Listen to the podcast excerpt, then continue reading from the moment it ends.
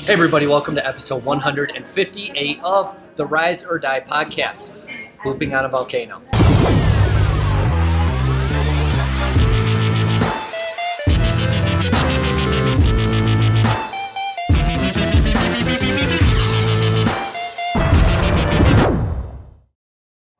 You did hear that right. It's kind of a really funny story. So this past weekend, I was up on uh, de Acatenango, which is actually the third largest volcano in all of Central America. It was really cool. We started at uh, 6 a.m. on Saturday, and then we got back at like 1 p.m. on Sunday. It was a lot of fun, but really interesting. So there's this thing called altitude sickness. Now, on the way up the volcano, uh, when we got to base camp, which is like 90, 95% of the way up to the top, not quite at the summit, but almost there. Uh, on the way up, I felt perfectly fine. Uh, there was no issue whatsoever. The problem was the very next day. So we're up high, it's about 13,000 feet. We're probably at 11 and a half or 12,000 feet. Uh, and I woke up in the morning and I felt like I was going to puke my guts out. Instead, I had a bigger issue. I needed to use the restroom. Now, we're on a volcano. There's no real restroom. Their version of a bathroom is a three-sided, uh, three-walled, uh, basically hole in the ground with porcelain on top.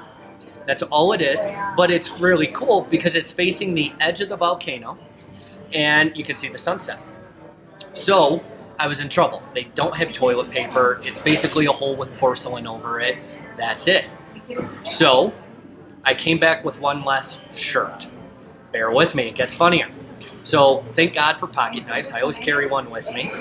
I came back with one last shirt because I had to resort to the worst way to go to the restroom in the world. I ended up slicing up a shirt and using it as toilet paper. Talk about vulnerable. I'm getting on YouTube and iTunes and talking to you guys about the most awkward shit I've ever taken.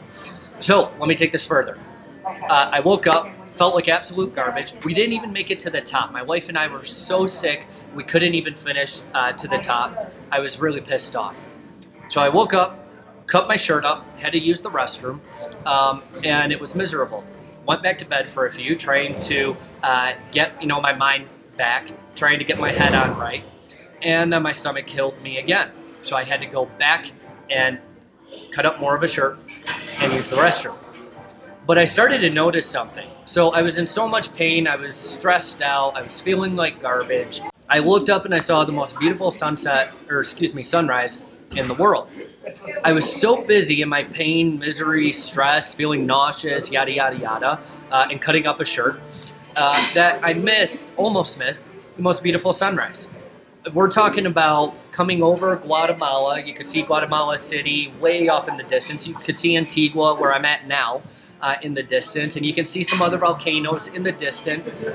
And it was really, really freaking cool. But I almost missed it all because my head was down, uh, pants around my ankles, and I was cutting up a shirt. Really, really interesting situation. And what I realized in all of this was that because I had my head down, head down uh, in the weeds, I almost missed out the beauty around me. And this happens to me all the time. Think about in marriage. Okay, so I work my ass off every single day, without exception. But I work so much that sometimes I forget about the beauty in the marriage that I'm in. Or I miss out on the beauty around me when I'm walking around beautiful Antigua, Guatemala, uh, and I'm not even absorbing what's around me. Instead, I have my head in my phone shooting off the next email to a client or prospect or whatever. Or when you're going for a run, but you're so uh, miserable and you're hurting and you're in pain and you're trying to finish your run that you actually miss out the beautiful landscape around you.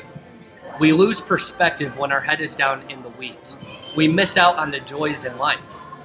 I got to have the most beautiful sunrise while taking a dump on the middle of a volcano in Guatemala. How many people can say that? It's pretty cool. Pretty embarrassing, but pretty cool.